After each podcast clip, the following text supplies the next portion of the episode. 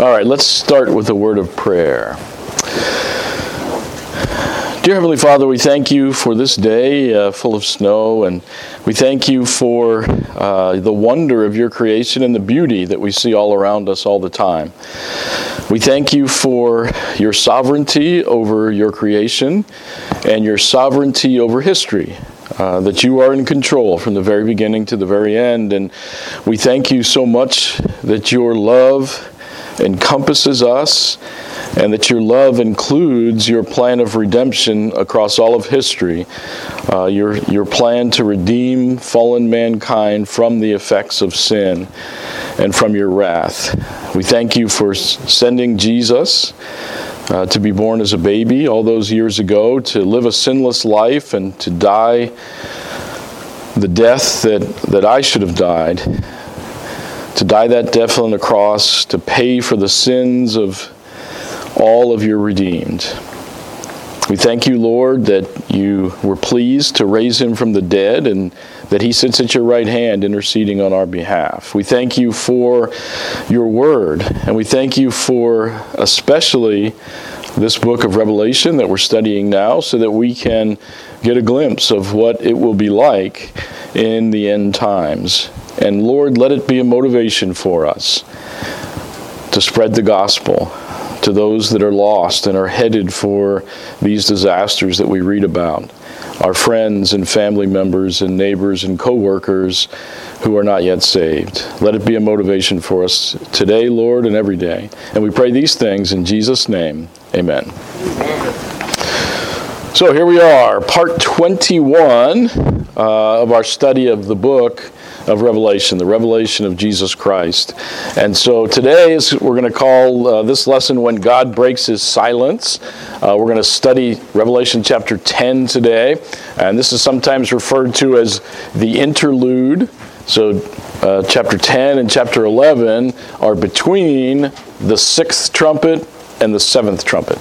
So today's lesson and next week's lesson uh, fall between two of these trumpets. And then we'll get to the seventh trumpet. So today we'll talk about God breaking his silence. Uh, we'll see an unusual angel. We'll see an unusual act. We'll see an unusual answer. We'll see an unusual announcement. And we'll see an unusual assignment. Um, and you'll see, um, for example, this, uh, John eating a little scroll. We'll see We'll see that today. Um, okay, so that's today, but let's uh, first take a look at what we did last week. Take a little review um, of the sixth trumpet. So we were in the second part of chapter nine last time, and that was the sounding, the sixth angel sounding the sixth trumpet, which led to some satanic slaughter. So the sixth angel sounds the trumpet, and John hears a voice. Uh, so it's not the angel, it's a separate voice. It's coming from the altar. Um, and the voice commands the sixth angel to do something. Uh, and the sixth angel releases four other angels, the four angels that are bound at the river Euphrates. Uh, and there, so that's a specific group. Uh, this, this, the four angels is a specific group. And these angels are bound. And so we talked about last time the fact that holy angels are never bound. And so these are uh, descriptions of demons, leaders of demon armies, which we're about to see. Um, and the demon armies, the, the, these leaders of the demon armies, uh, the, what the demon armies do is kill a third of mankind. And there's a bunch of them. Uh, this this demon horde, two hundred million to be precise. Um, and then there's a description in this that passage of scripture we studied last week of what the riders look like and what the horses look like. So there's a, first a description of the riders that's uh, color of fire and brimstone. Uh, it looks like kind of fire and brimstone riding on these strange horse-like things. Uh, the horses have head like, heads like lions, um, and they have their their purpose, the purpose for which they were bound for all that time and then released at the right time, was to kill a third of mankind with fire and smoke and brimstone. Um, and so John uh, is made aware that the power of these horses, this demon horde, is in their mouths and in their tails, and it's a lion's head and a serpent's tail we talked about. And so there's a, a little artist rendition that we showed last time. Uh, who knows what they really looked like? This is John seeing something in a vision that's essentially indescribable. He's using uh, his the best he can. He's describing it the best he can in uh, language that uh, helps us to understand this uh, kind of supernatural vision he's seeing. And so this demon horde comes up and it kills a third of uh, mankind, two billion people, something like that. And so um, it's the, the biggest catastrophe since the flood. The flood killed everybody but eight. Uh, this is going to kill a third of the people that are left after all the other disasters that we've seen. Um, the first, the, the six seals and the, the first five trumpets. Now this sixth trumpet kills a third of what's left. Um, and then we get this sad uh, phrase at the end that um, those who were not killed did not repent. So there's not a mass revival after uh, this judgment. Uh, there's just not. Uh, they continue in their sin, and, and John lists five particular sins that they continue in: idolatry, murder, sorcery, immorality, and theft. So things continue to be bad. People continue to behave badly, uh, even after these judgments uh, that God brings on the earth. Uh, the progressive judgments that keep getting worse and worse and worse, um, that are God's final opportunity for people to repent. And the sad fact is that most people won't. The vast majority of people will not repent, even in spite of these judgments. And so, any questions about what we did last time? Any remaining questions? All right, let's dive into Revelation chapter ten. So if you open your Bibles or your devices to Revelation chapter ten, we're going to dive into the scripture here. So Revelation chapter ten, uh, we're going to do the whole chapter. It's only eleven verses. Uh, chapter Revelation chapter ten, verses one to eleven. This is the first part of the interlude. This is the word of the Lord. I saw another strong angel coming down out of heaven, clothed with a cloud, and the rainbow was upon his head, and his face was like the sun, and his feet like pillars of fire. And he had in his hand a little book which was open. He placed his right foot on the sea, and his left on the land, and he cried out with a loud voice, as when a lion roars. And when he had cried out, the seven peals of thunder uttered their voices. When the seven peals of thunder had spoken, I was about to write, and I heard a voice from heaven saying, seal up the things which the seven peals of thunder have spoken, and do not write them. Then the angel, whom I saw standing on the sea and on the land, lifted up his right hand to heaven and swore by him who lives forever and ever, who created heaven and the things in it, and the earth and the things in it, and the sea and the things in it, that there will be delay no longer. But in the days of the voice of the seventh angel, when he is about to sound, then the mystery of God is finished, as he preached to his servants, the prophets.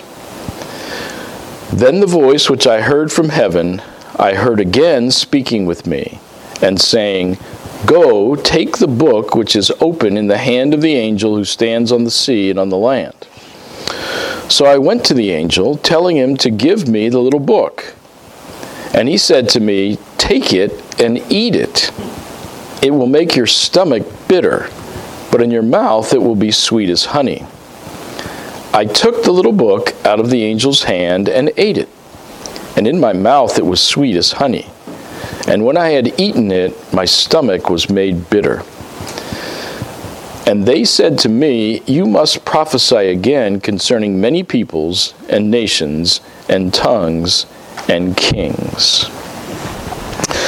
So this is the word of the Lord that we wanted to look at today, Revelation chapter ten. So uh, keep your Bibles open, and uh, we'll go through. Uh, first, I'll give you a little introduction from MacArthur as usual. So this is MacArthur's introduction to this section of Scripture in his commentary. He says, "A question that has troubled God's people throughout history is why God has allowed evil in the world. The wicked often appear to prosper. Sin seemingly runs wild and unchecked. Why, people ask, does God not stop all the carnage, corruption, and chaos in the world? Why does he allow his children to suffer? When will divine justice prevail and the righteous be delivered from the wicked and the wicked punished?" In the midst of his trials, Job complained that the tents of the destroyers prosper and those who provoke God are secure. Why do the wicked still live, continue on, also become very powerful? Job twelve and Job twenty-one. The psalmists frequently ask why God tolerates evil men. All the pain, sorrow, suffering, and evil in the world cause the godly to long for God to intervene. A day is coming when he will break his silence. A day when all the purposes of God concerning men in the world will be consummated. At that time, the Lord Jesus Christ will return and establish his earthly kingdom. He will rule righteously with a rod of iron, Psalm two, and the earth will be full of the knowledge of the Lord as the waters cover the sea, Isaiah eleven. All the atheists, agnostics, and scoffers who mocked the thought that Christ would return, Second Peter three, will be silenced. The millennia of sin, lies, murders, thefts, wars, and the persecution and martyrdom of God's people will be over. But before the seventh trumpet sounds, there will be an interlude, which stretches from chapter ten, verse one, to chapter eleven, verse fourteen, allowing John and present-day readers to pause and assimilate the startling truths that have just been revealed to him. The interlude between the sixth and seventh trumpets parallels such interludes in the seal and bowl judgments. Between the sixth and the seventh seal, seals came the interlude of chapter seven. Between the sixth and seventh bowls comes the interlude of chapter sixteen, verse fifteen.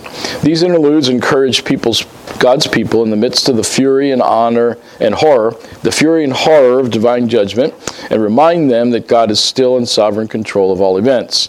During the interludes, God comforts his people with the knowledge that he has not forgotten them and that they will ultimately be victorious.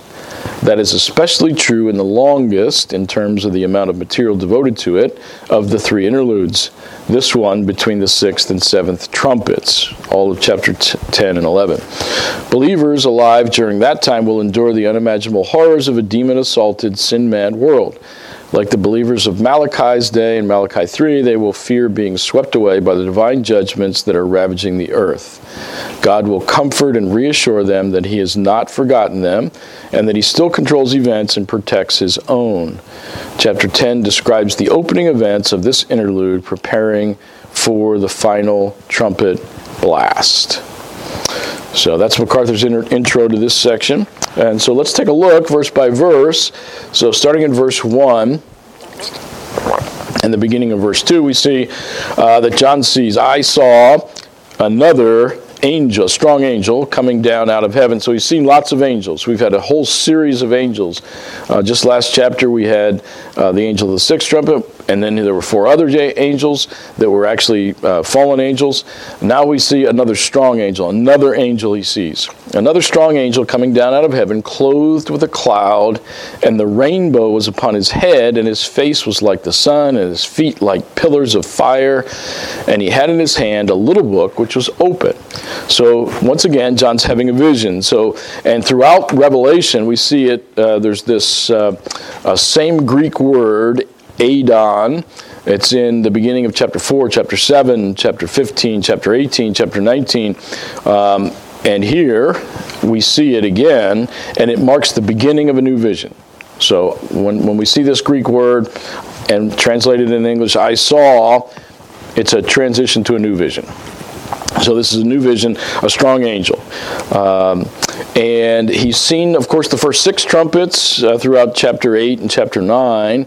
Uh, he saw a vision of someone he has not seen yet. So it's a new angel. Uh, this strong angel is distinct from the seven angels who sound the seven trumpets. Uh, some over the years, have identified this angel as Jesus Christ, but there are several factors here um, against that uh, identification. And I just want to go through some of those uh, because we get these clues in Scripture and we have to put them together, especially in a book like Revelation, to be able to get a, a firm understanding of what's going on here. So, uh, for example, uh, we have the use, once again, and I've mentioned this before, of the word, the Greek word allos. Uh, it means another of the same kind. And there's a different Greek word, heteros, which means another of a different kind. Uh, they're both another. But this, the word that's used here is another of the same kind. And so he's just been talking about angels, and here's another of the same kind of angels that he's been talking about. Uh, this uh, So it identifies the angel as one like the previous mentioned trumpet angels. Uh, if Christ were being referred to here, we would expect the word another of a different kind, because Christ is not of the same kind as angels. Um, Christ is essentially different from angels, uh, and he could be, not be described as the same as other angels, since they are created and he's uncreated and eternal God. Second, whenever Christ appears in Revelation, John gives him a special title, an unmistakable title. And I'll just go through a few of these. This is, there are more. Um, in chapter one, he calls him the faithful witness, the firstborn of the dead, and the ruler of the kings of the earth, also the Son of Man, also the first and the last, also the living one. In chapter two, the Son of God. In chapter three, he who is holy and who is true. Uh, also the Amen and the faithful and true witness, the beginning of the creation of God. In chapter five, the lion that is from the tribe of Judah, the root of David. In many of the chapters, the Lamb. And so when we see Christ, we get a special title for him, and that's absent here. Um, so we would think if it was going to be another vision of Christ that we would get one of these messianic titles that John tends to use everywhere else in Revelation whenever it's uh, distinctly uh, Christ that's being uh, that he sees in the vision. Uh, third, it is inconceivable that Christ, the second person of the Trinity, could make the oath that the angel makes in verses five and six. Uh, we see that the angel uh, swore by him who lives forever and ever. Since Christ is God, he would swear by himself. Hebrew chapter six, God swears by himself, not another. And so if it was Christ, he would swear by himself, not another. Um, and finally, the angel comes down out of heaven to the earth. And if he was Christ, this would be another return of Christ. It's not mentioned anywhere else in Scripture. Um, Uh, so, and it's not like the descriptions of the, uh, the second coming of Christ that we have in Matthew twenty-four and twenty-five and Second Thessalonians one. So, so for all those reasons, even though some have identified this angel as Christ, it doesn't appear that the Scripture supports that. Uh, so it's an angel. It's a powerful angel, uh, John says, but it's not the living, risen Christ. So having introduced this powerful angel, John describes his attire. Uh, he was clothed with a cloud, wearing the drapery of the sky over his shoulders, and clouds are often associated in Scripture with God's coming judgment. We see that in Revelation in a couple of places, in Matthew twenty-four, in Mark thirteen and fourteen, in Luke twenty-one, clouds associated with God's judgment. Now, the rainbow is very interesting. Um, the rainbow... Um, Uh, brilliant colors around the, the head, the same word used in chapter four to describe the rainbow that encircled the throne of God. Uh, so we have clouds and we have a rainbow. Um, the cloud symbolizes judgment, but the rainbow represents God's covenant mercy in the midst of judgment. Where did the rainbow first come from? The flood and Noah. And why? Why was the rainbow there? Promised that he wouldn't destroy the, the earth with a, with a flood again. So it was a symbol of God's mercy and his covenant not to destroy his people. And so here we have that rainbow here again. So we have clouds symbolizing judgment, but we have also a rainbow with this angel symbolizing God's covenant protection of his people, his promise not to destroy his people In the flood, of course, it was not to destroy, destroy with water. But here we have this angel who's coming to announce judgment, but he also comes with a rainbow. Um, so God's judgment and God's mercy, both together. And we often see that, uh, his judgment and his mercy coming together. Even in the midst of judgment, we see God's mercy. Any questions so far? Questions, comments so far? Okay. After the flood, God gave the rainbow as the sign of his promise never to again destroy the world by water. The rainbow with which the angel is crowned will assure God's people of his mercy in the midst of coming judgment. So this is the interlude before the final crescendo. We're going to get the seventh trumpet, which includes the seven bowls. And with it, God's wrath, the final measure of God's wrath, is poured out. But in this interlude, before that happens, we get this angel, and one of the things that the angel is closed with is the rainbow. And so we have God's mercy in the midst of even the worst of the pouring out of the, the maximum wrath that's going to be poured out when we get to the seventh trumpet and the bowls. The rainbow is there to remind uh, of God's mercy, even in the midst of the massive wrath to come. So and then he moves on to describe the angel's appearance. Uh, he says his face is like the sun, his feet and his legs, um, they're like firm, stable, immovable pillars of fire. Uh, remember, this is a vision once again, so John's using, he's doing the best he can to describe something indescribable, this mighty angel. Um, some argue that the use of uh, the Greek word uh, biblaridon, biblar, bib, biblar, Biblaridon, Dion, I can't pronounce it. There's a there's a different form of the Greek word here uh, to describe this this book, which is why we put the English word little there. It's a diminutive form of the ordinary word for book, biblion. Um, and so some have argued that the, therefore it's a different book. Um, but that overlooks the fact that this Greek word is just the diminutive form of the same biblion, um, and that subsequently um, the the that the word biblion was used to refer to the little, little book um, uh, s- subsequently in um, ten eight. So uh, I think the um, the most likely thing is that this book is the same book from chapter five.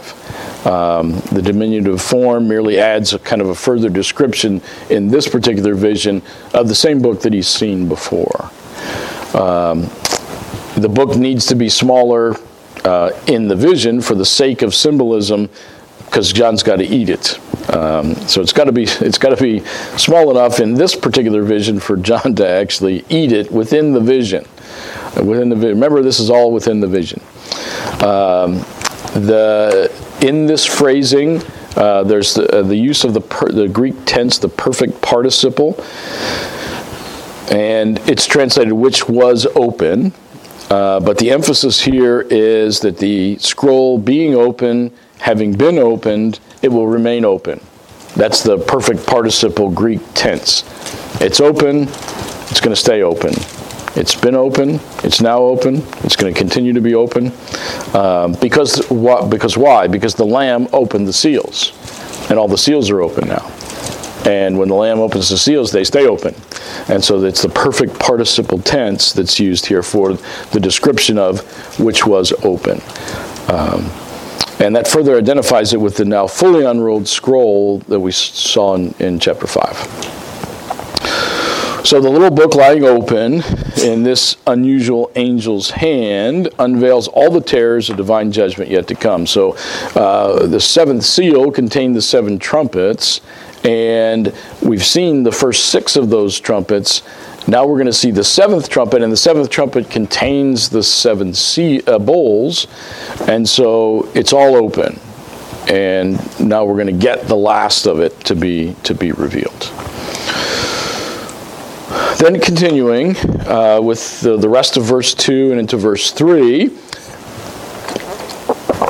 John, continuing to describe the vision, says, he placed his right foot on the sea and his left foot on the land.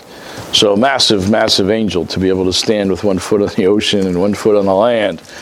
Um, and he cried out with a loud voice as when a lion roars.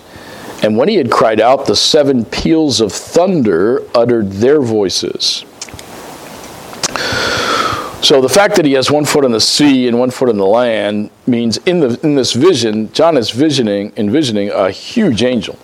This thing is massive to be able to stand with a foot in the ocean and a foot on the land. Uh, so there's no there's no limitation given on describing the sea and the land. This action of the angel demonstrates God's sovereign authority to judge the entire earth, all of the sea, all of the land. Um, and we've seen, of course, the description of God's sovereignty is throughout the entire Bible. Um, but this is another picture of it.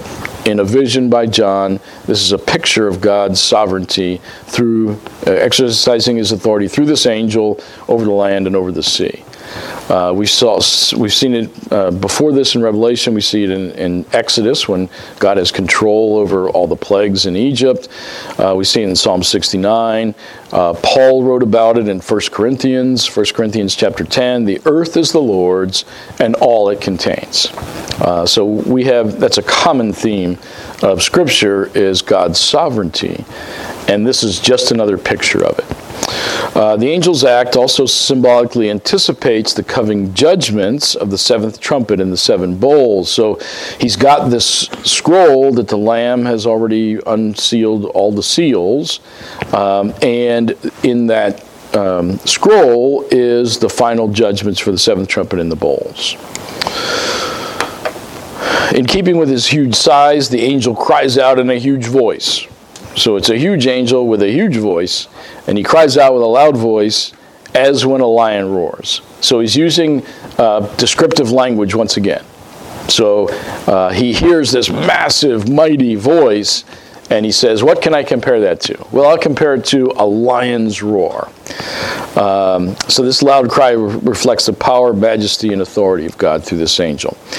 Uh, the Old Testament prophets also connect loud, lion-like roaring voice with judgment. We see that in Jeremiah chapter twenty-five, Hosea eleven, Joel three, Amos one, Amos three. Uh, that's a, a common way that the prophets of the Old Testament described um, God's judgment. And so um, John, although not quoting from the Old Testament here, is using, once again, Old Testament images, imagery, descriptions.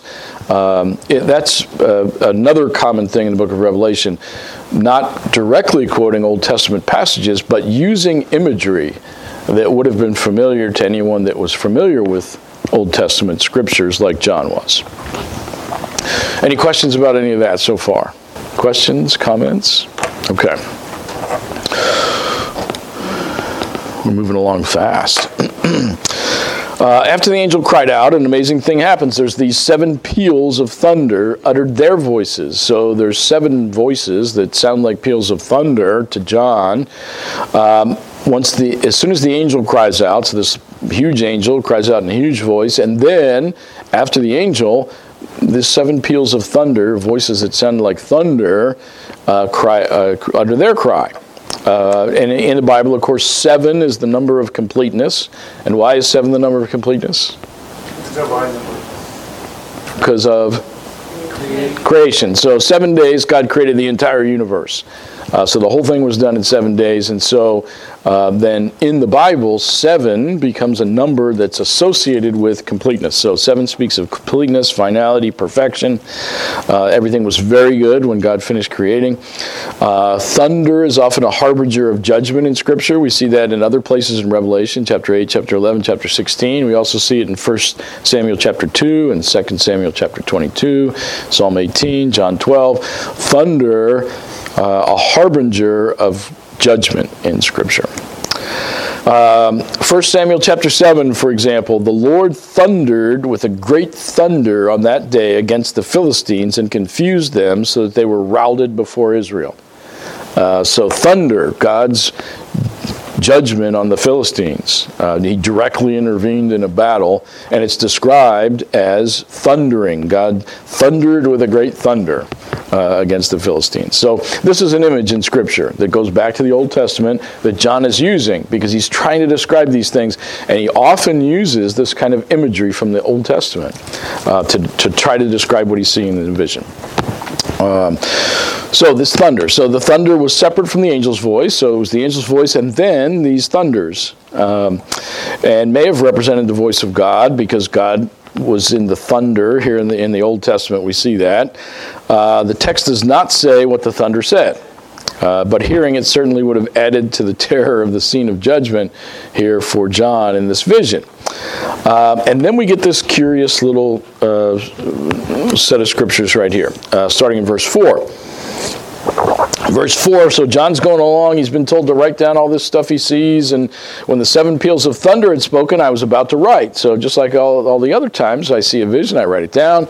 I was about to write, and I heard a voice from heaven saying, seal up the things which the seven peals of thunder have spoken, and do not write them. So he's told not to write what these say. So the seven peals of thunder did not merely make a loud noise. They were communicating information to John that he was about to write down.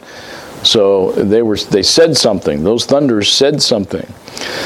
Um, in obedience to God's commands, John had already written what he was seeing in visions. In chapter one, um, I was in the Spirit in the Lord's day, and I heard a, behind me a loud voice, like the sound of a trumpet, saying, write in a book what you see. So this is what he's been told, write, write, write, write. Write in a book what you see. Later in chapter one, write the things which you have seen, the things which are, and the things which will take place after these. Um, and then in for each of the seven churches, he was told to write down this letter to the seven churches uh, in chapter two and chapter three. And then uh, later in Revelation, he's once again will be commanded commanded to write what he sees in chapter fourteen, chapter nineteen, chapter twenty-one. Over and over again, he's told to write what you see, write what you see. He's specifically commanded to write what he sees, and now he's told, do not write what the seven thunders have said.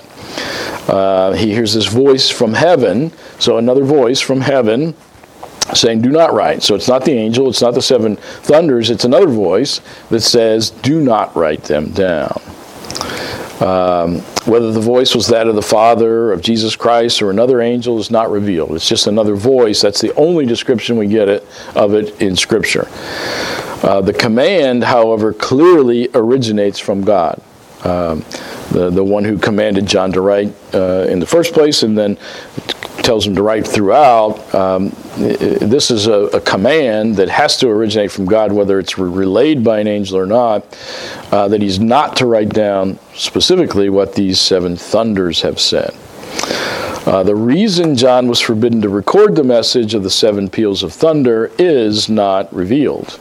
We don't know. Uh, it may be that the judgment they uttered is simply too terrifying to be revealed, or God just doesn't want us to know. Uh, any speculation as to the specific content of their message is pointless.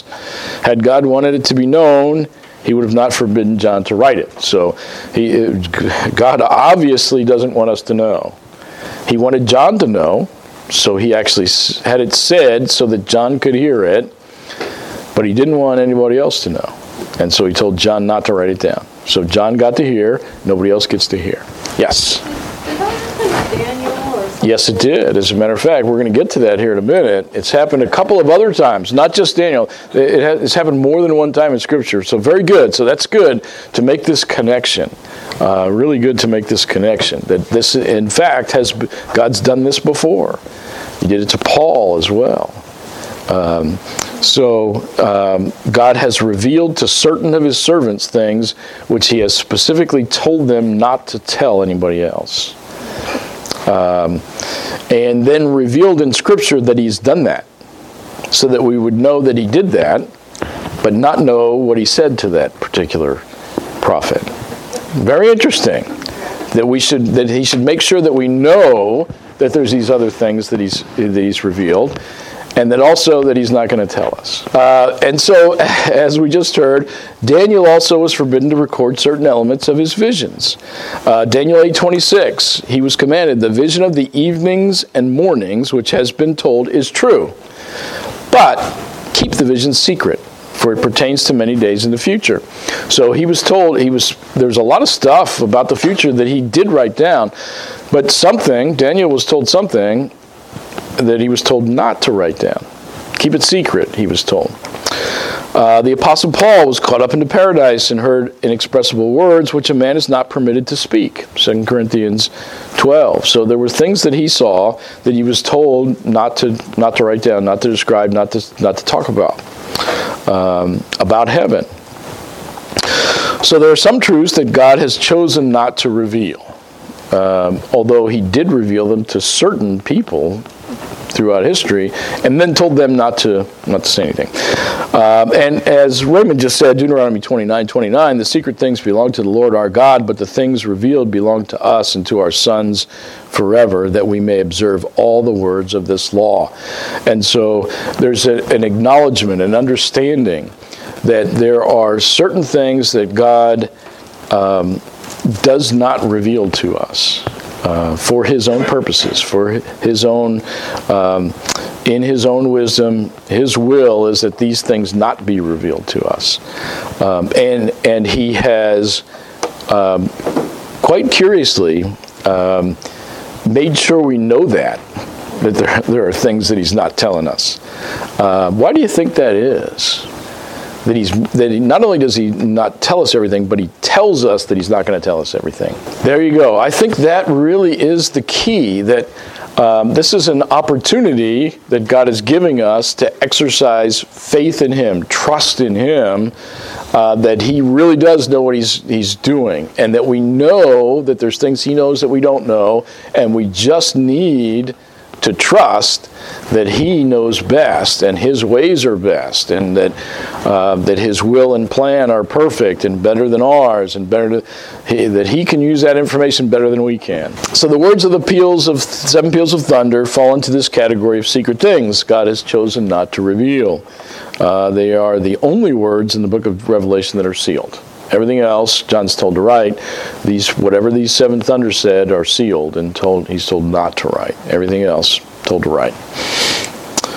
Uh, so, continuing, verse five. Uh, so, so we've got this: the seven peals of thunder. Whatever they said, we don't get to know.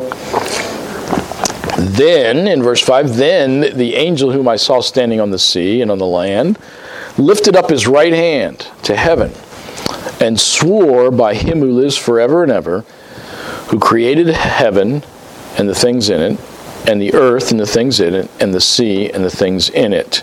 So he swears by God Almighty. Uh, solemn act, the angel whom John saw standing on the land and the sea lifted up his right hand. The little buck must have been his left hand if he's lifted up his right hand, um, where God dwells, the standard gesture for making a solemn vow. We see that in Deuteronomy thirty-two and Daniel chapter twelve, raising the right hand to make a solemn vow. To take such a vow is to affirm before God that one is going to speak the truth. That that vow indicated that what the angel was about to say was of the utmost importance and truthfulness. The angel took his vow in the name of him who lives forever and ever, who created the heavens and the things in it, and the earth and the things in it, and the sea and the things in it. Uh, that designation for God stresses his eternity and his sovereign power in and over every single thing in his creation. Um, so that's a, uh, a long-winded description of God to make sure we know who we're talking about. It's the Almighty Creator of heavens and earth, sovereign over all his creation and everything in it. Whether it's the heavens, it's the land, it's the sea, all of it. God is sovereign over all of that. And that's who the angel is making his vow to, that it, what he's about to say is going to be true. Okay, uh, then he continues. Uh, and this is what he's going to say, that there will be there will be delay no longer. So there's not going to be any more delay. But in the days of the voice of the seventh angel, when he is about to sound, then the mystery of God is finished, as he preached to his servants, the prophets. And so what this angel is saying is, we're about to have the final Um, unleashing of God's wrath, and then it's going to be finished. There will be no more delay. This is going to be it. So the specific content of the angel's oath was that there will be delay no longer. Uh, and that answers the question that we got in chapter six. How long? Well, here it is. No more delay. That's the answer to that question that we got way back in chapter six. How long? And the prayers of the saints in chapter eight. How long?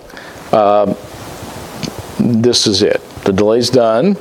Uh, God has finished His uh, delay, His mercy in delaying the final judgment. That's done. Uh, there's no more delay. Because uh, now the seventh angel, seven trumpets about to sound, that seven trumpet includes the seven bowls, and that's all. That's the final wrath poured out by God. Uh, the phrase, but the days of the voice of the seventh angel when he's about to sound, indicates the judgment of the seventh trumpet is about to come, and that it's not a single event. Notice days, plural, not the day of the seventh trumpet, but the days of the voice of the seventh trumpet.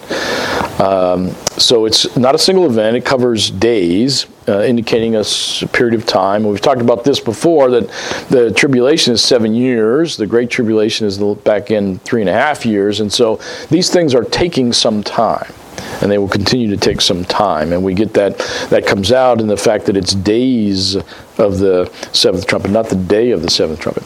Uh, this period includes the seven bowl judgments, which we'll get to in uh, uh, chapter sixteen, uh, which would appear to require some weeks or months to unfold. We'll get there. When we get to these seven bowls, the things that happen in those seven bowls are not an instantaneous thing. They take some time, uh, and so we'll see that.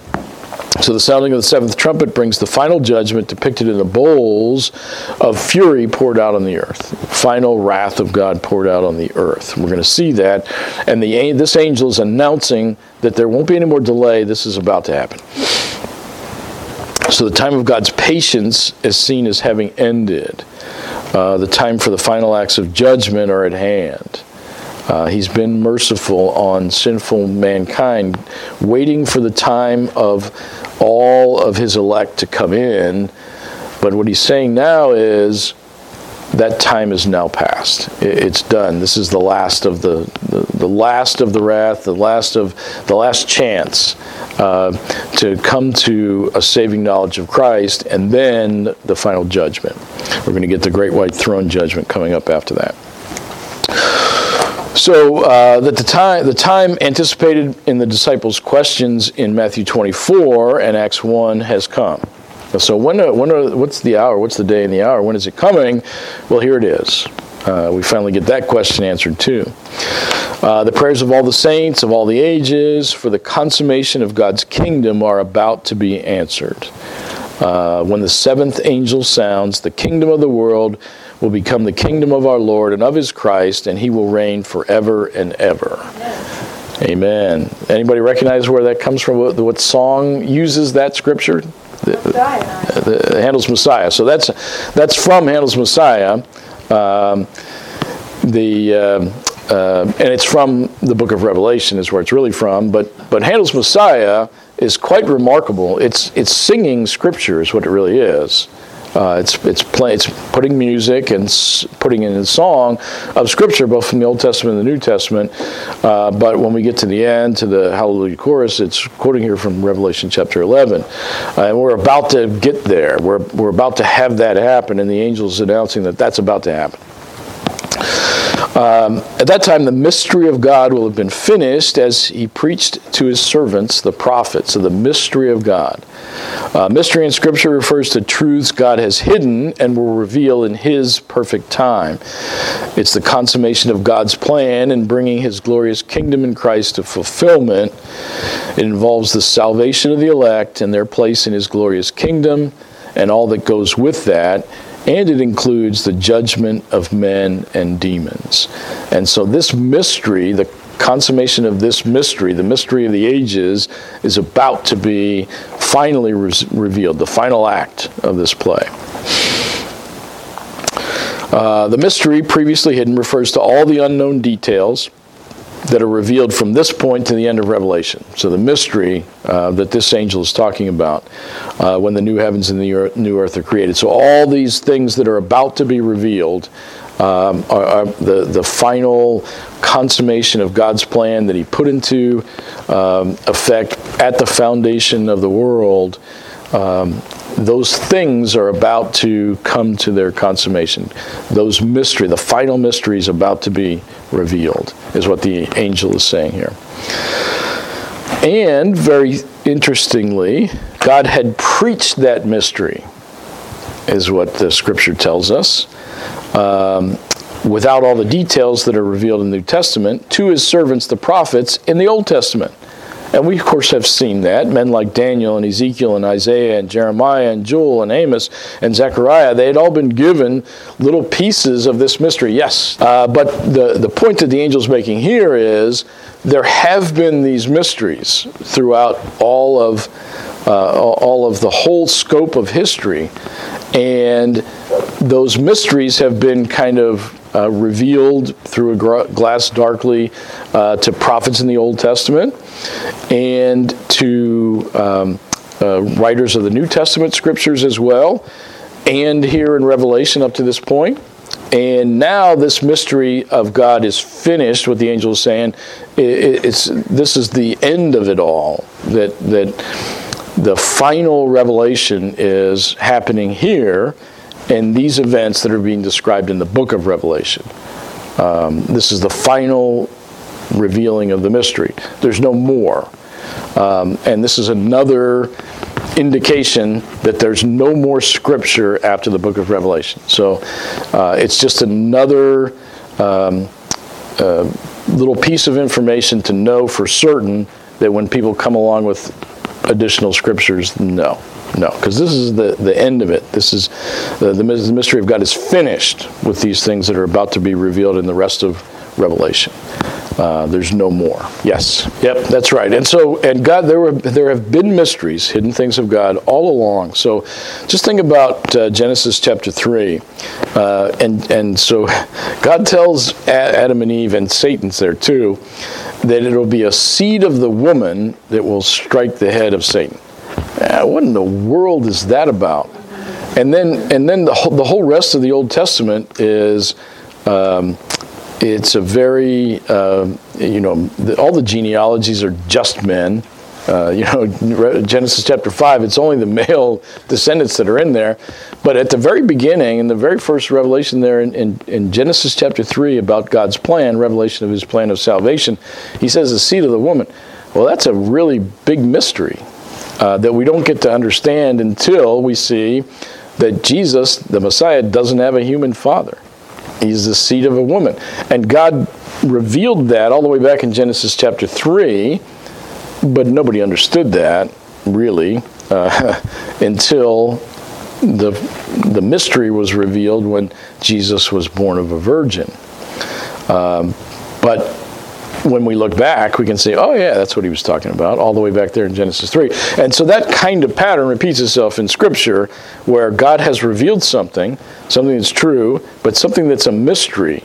It's kind of a mystery. What, what does God really mean by the seed of a woman? That makes no sense to these um, these patriarchal cultures and societies that continued to write down Scripture. But God made sure that it was in Scripture that it was the seed of a woman, which would have made no sense to the people that originally wrote that down, and the people that continued to study Scriptures for thousands of years after that would have been mystified by that. It was a mystery until we get a virgin birth. Um, yeah, and so the same thing, I think, continues all the way through here. We've got mysteries that are revealed to Daniel, for example. Um, about the you know the seventieth week. Now there's there's I don't think there's any way Daniel really fully understand his seventieth week to and all these events that John's writing about here in the, in the tribulation. But if we look back, we can see, oh yeah, if we after we've read the descriptions of this uh, tribulation period, we can go back and see, oh yeah, Daniel's seventieth week was talking about this tribulation period. Uh, but th- it was a mystery, God's mystery, until he's gradually revealing these things. Um, and what he's saying here is, the mystery of God is finished. So this is all of it. This is the end of his this kind of revealing of his mysteries. Now, does that mean that he's revealed everything? No. Obviously, he continues to have things that are the secrets of God. It's things like the seven thunders right here in, in this chapter of Revelation.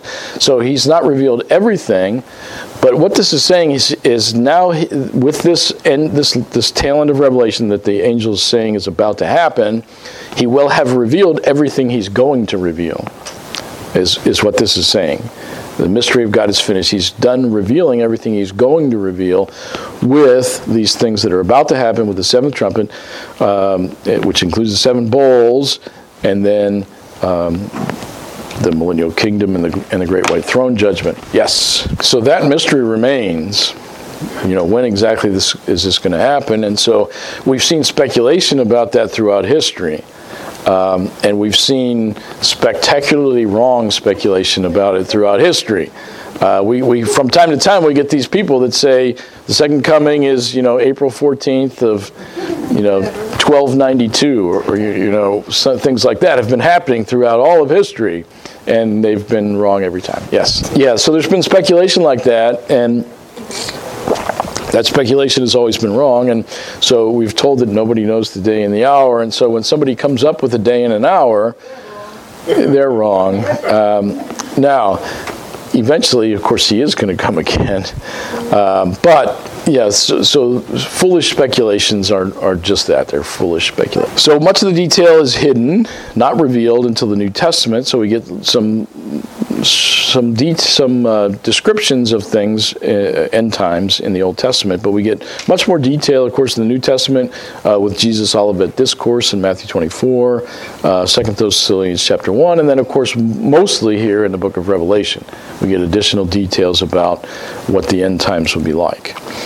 Uh, to believers living at that time in a world overrun by demons and murder and sexual immorality and natural disasters, the realize the realization that God's plan is on schedule and the promised kingdom is near will bring great comfort and hope in the midst of judgment. The fact that God has revealed that his plan is... Um, there's no stopping God's plan. So, you know, God is sovereign over every second of history, every molecule of the universe, and so there's no stopping his plan, and his plan is good, and so that's a comfort to believers.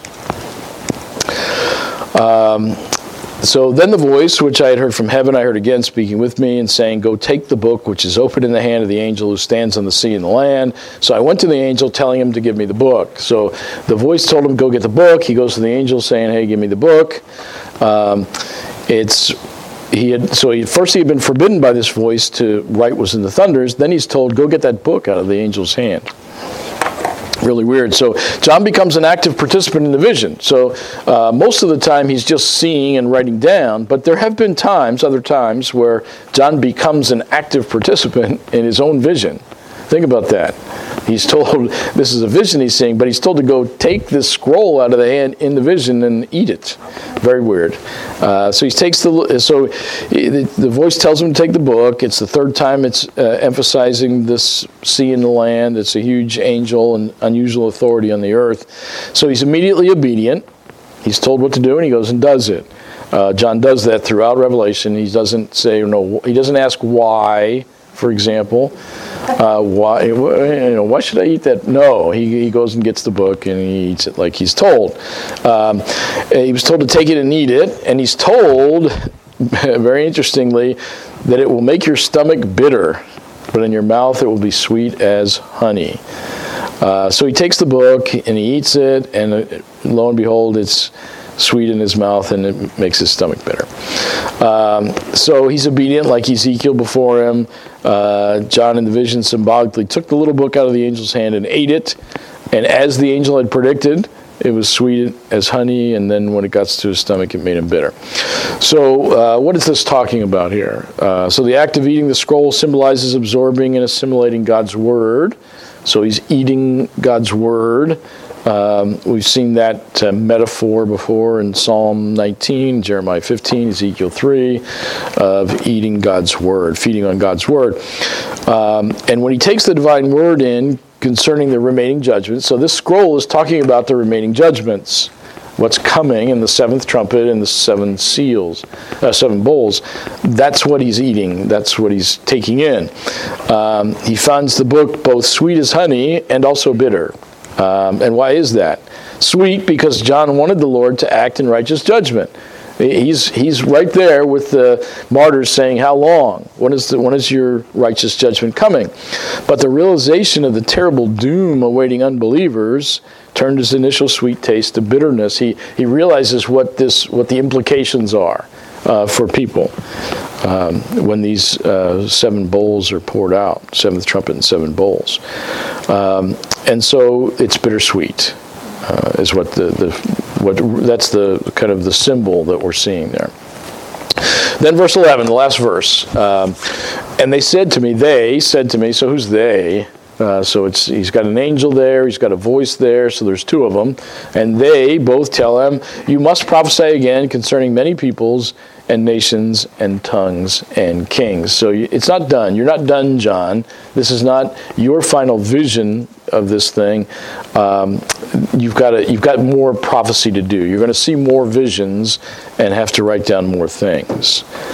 Um, and so it's a bittersweet experience that he's just had with eating the, the Word of God and, and finding out that the judgment is coming, the final judgment is coming, but it's going to be uh, very costly for all these people, these unbelievers. So he's told you have to prophesy again concerning many peoples and nations and tongues and kings. Uh, again indicates John was being commissioned a second time. So he was told, he was commissioned in chapter one to write these things down, the things that are, things that will be, things that are yet to come. He's been commissioned to do that, and he's been told, been being told here again that your commission still goes on um, uh, to write the rest of the prophecies which God was going to give him. Uh, so you must prophesy again. He's been prophesying, you got to prophesy again. What he was about to learn would be more devastating than anything yet revealed and more glorious. So he was to be faithful to his duty to record all the truth he had seen and would soon see. Uh, the prophecies John would receive would relate to everyone, summed up in the four people groups in five nine and seven nine, every tribe and tongue and language and nation. So once again, it's going to be about many peoples and nations and tongues and kings. You're going to be prophesying about everyone, the whole world, what's ha- going to happen to the whole world. And so that emphasis has been throughout Revelation, and we get it again here, that he's going to prophesy about the end times, the final events of the whole world. So John is to warn of all the bitter judgments coming in the seventh trumpet and the seven bowls. That's really what he's being told here at the very end of chapter ten in verse eleven here. Uh, as he, so he's remember, he's in a vision here, but where is he physically located? He's on Patmos. He's in exile. Um, so he had no opportunity to preach to all the nations. But he was to write the prophecies and distribute them. And so he did that. Uh, we don't. There's no description in, in in the book itself about how it got off Patmos, but it got off Patmos. Somebody probably came to visit him. Uh, it seems like even exiles, prisoners, whatnot, when Paul's in Rome, he's allowed all kinds of visitors. Um, uh, so most likely John was allowed visitors. He wasn't allowed to leave himself, but he was allowed visitors. And so that's how Book of Revelation gets off the island of Patmos. But so he himself was not going to get to do things like Paul did and move around and preach to people. Um, he was going to prophesy, and his prophecies were going to be distributed to people uh, to warn all people of the bitterness of judgment to come and of death and of hell. And so those things that he wrote about up to now and the rest of the uh, revelation that he's going to get for the rest of the book have been distributed all over the world. The, the the Bible has been distributed everywhere, and every copy of the Bible has a book of Revelation in it, and so he has prophesied concerning all these people, and it's been distributed all around the world. Uh, sinners everywhere may know, because John recorded these prophecies, that while judgment is presently restrained, a future day is coming when the seventh angel will sound his trumpet and sin's dominion will be broken. So this hasn't happened yet. Remember, this is prophecy about what's coming in the future, but it's a solemn warning Solemn warning to people now that this is coming. Uh, the freedom of Satan and his demons will come to an end. God has given them uh, some slack. He's given, he's, they're controlled. They're not allowed to do anything outside of the bounds of his will. But he's given them freedom uh, to wreak havoc.